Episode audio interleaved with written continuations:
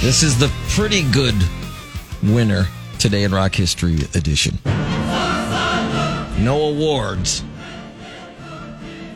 but here's your participant trophy. Mm-hmm. The And- Thursday edition. And if you need a participant trophy made and you want it to be badass and powder coated and giant, go to Premier Metal Art, qcpremier.com. oh, I got to call those guys. Yeah, okay. They're making something for me. See, good.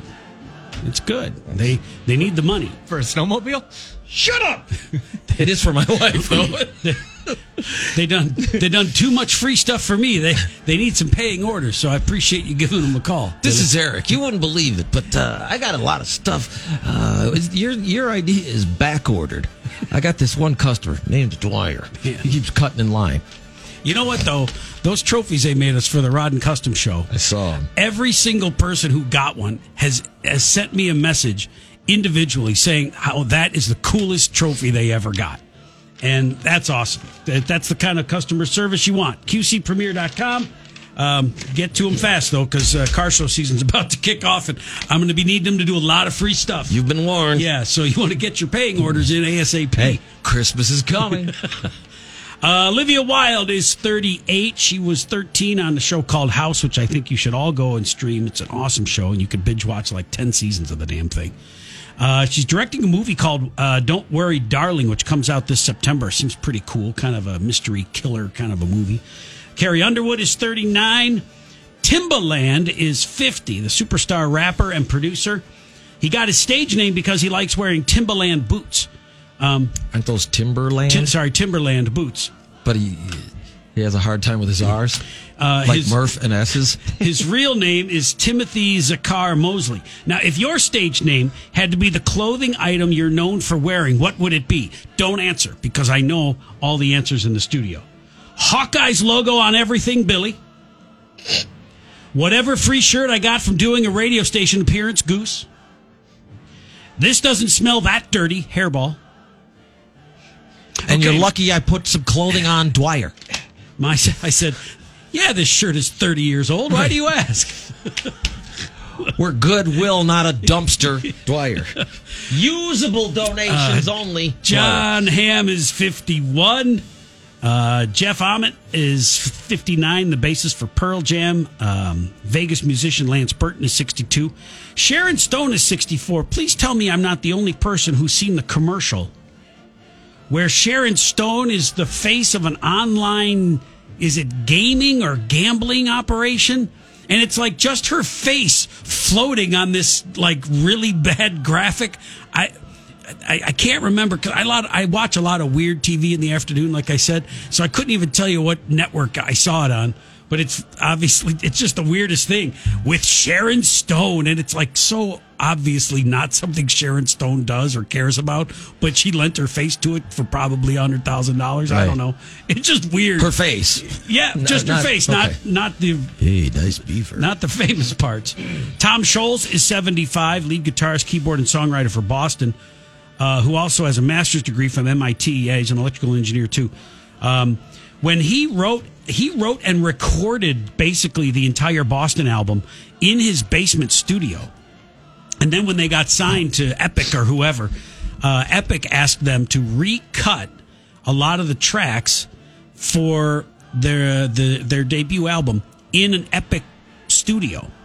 And Tom Scholz re- reluctantly agreed to do that, but he was such a perfectionist they couldn't find the sound. They ended up using most of the tracks that he recorded in his basement that he also played on. But what a slap in the face. What do you mean? Uh, hey, guys, we love it. We love your sound. Yeah. The only thing we don't like is the way this sounds. Everything about it. Everything. I don't want to change everything, anything, but everything is wrong. you know, looking back with what I know about recording artists and companies now and management, it's got to be that they wanted more control. They wanted the masters. I don't know what the, I don't know what it was, but they they they tried to get that Boston record re-recorded in a in an actual studio, but it, the sound they were going for only came out of Tom Scholz's basement. And this is kind of a weird thing. Uh, this is an aside, has nothing to do with today in rock history. I noticed that uh, the anniversary of Brad Delp's suicide was yesterday. Yesterday, yeah. I wonder if that has anything to do the timing of that. I mean, I don't know. I, Of Tom Scholz's birthday? yeah. Oh. I mean, I'm going to kill myself so that right you near can't. your it- birthday. I I don't know. I don't know the thought process that goes on, uh, I, but it did seem weird to me the timing of it. Uh, Fun fact Tom Yes? Scholz is six and a half feet tall. Did you know that? is he really? He's a giant. He's Yeah. six six, And he's another one of those like the like the dude from the Doobie Brothers. You know the the one guy from the Doobie Brothers is like our he's like a missile defense expert or Oh, something yeah, like yeah, that. yeah, yeah, yeah. man, don't bother me Jeff with this. Baxter. Don't bother me with your Ukraine thing. I already gave you the missile diagram. I'm working on New China Grove.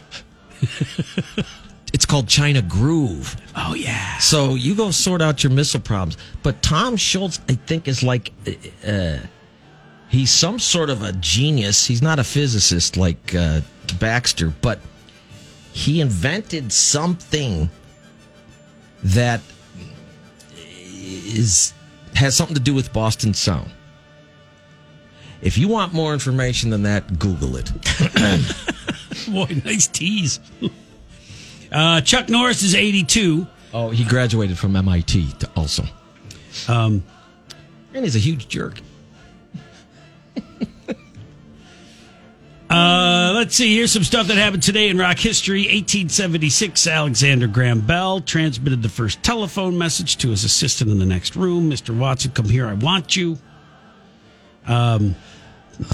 Now turn around and do a slow spin. They were not lovers. Bell was actually in a panic I want you. because he had spilled what is believed to be acid on his clothes. Turns out a little dusting of luminol, and it was not acid. It is Man seed. possible that it was mercury. Mercury. uh, since he was known to at least experiment with the audio conductive qualities of liquids. Uh, 1880, today in rock history, the Salvation Army arrived on the U.S. Uh, after being created in England, and since they were an army, yes, they had to uh, storm the beaches. In 1977, astronomers discovered rings around Uranus. Luckily, a good anal bleaching can take care of that these days. Ponytail, that's good. You gotta go subtle and work when you work blue. That's subtle. Yeah, you said. 1980. You could have said your bong or something, but you said Uranus. Yes. Which is uh, like a moon or something. planet. Um, Andy Gibb died of a heart ailment today in 1988. He was only 30 years old. Heart ailment. Was that why he was taking so much cocaine? To keep his heart going? His heart was broken. I didn't know. By Victoria Principal. I had no idea.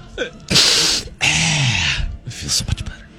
Speaking of, I feel so much better. Lloyd Bridges died today in 1998 in Westwood, California. He was 85. Looks like he picked the wrong day to push up daisies.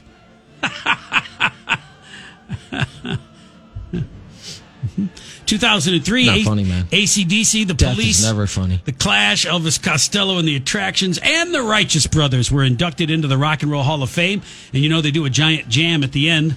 Uh, I think that's this is the year they all went on stage to an all star jam rendition of "You've Lost That Lovin' Feeling." Hmm. That's not the case. It's some other song.